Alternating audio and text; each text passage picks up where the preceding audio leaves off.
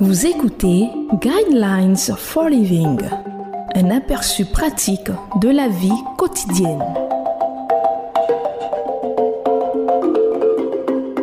Bienvenue à votre émission Le Guide de la vie. Au microphone, votre serviteur Klouali Josué et à la technique Serge Guéhi. Le thème de l'enseignement de ce jour est deux clés pour avoir une bonne conscience. Le verset qui va servir de base à l'enseignement de ce jour est le livre des Actes des Apôtres, le chapitre 23, verset 1 qui dit Les regards fixés sur le Sanhédrin, Paul dit Mes frères, c'est en toute bonne conscience que je me suis conduit devant Dieu jusqu'aujourd'hui. La conscience renferme énormément de pouvoir en ce qu'elle guide nos comportements. Le mot conscience vient du mot latin conscientia qui signifie avec connaissance. Les anthropologues reconnaissent que quasiment toutes les cultures possèdent un mot qui exprime cette idée de devoir moral à l'intérieur d'une personne. Bill est un anthropologue qui a travaillé au sein d'un groupe ethnique de la Nouvelle-Guinée occidentale dont la culture remonte à l'âge de pierre. Lorsqu'il est entré en contact avec ce groupe dans les années 60, ces gens n'avaient jamais vu de métal ni de tissu. Les vêtements, les armes, même les couteaux, faits à partir de métal, leur étaient complètement inconnus.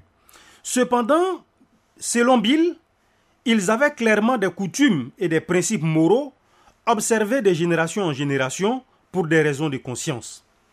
En matière de normes à respecter, les leurs étaient un code moral très strict, avec des critères bien définis, guidés par la conscience et les lois tribales qui n'avaient jamais été écrites. N'est-ce pas fascinant?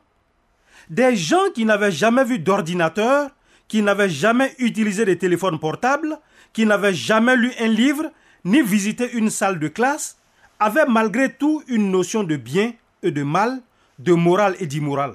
Où l'ont-ils obtenu? Lorsqu'on se conforme aux valeurs de notre conscience, on ressent un certain plaisir ou un soulagement. En revanche, lorsqu'on enfreint les valeurs de notre conscience, cela provoque de l'angoisse ou de la culpabilité. Le remède à une conscience troublée est en deux parties, la confession et la restitution. La Bible nous enseigne que, de façon ultime, les méfaits impliquent Dieu, car c'est lui qui accorde le pardon final. Le même livre contient également la bonne nouvelle selon laquelle, si nous reconnaissons nos péchés, il est fidèle et juste pour nous les pardonner et pour nous purifier de tout mal. Le second remède à une conscience troublée consiste à effectuer la restitution pour les mauvaises actions commises. Par exemple, envoyer de l'argent à la personne contre qui vous avez fraudé avec une lettre d'excuse sincère et une demande de pardon.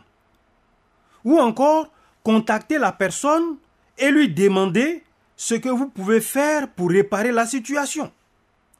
Vous pouvez dès aujourd'hui connaître le soulagement d'une bonne conscience.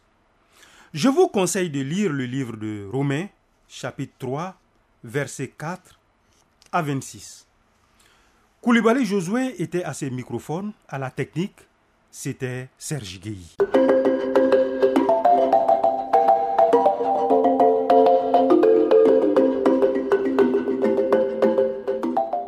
Suivre Guidelines for Living. Pour en savoir plus sur l'émission, veuillez contacter la station que vous écoutez.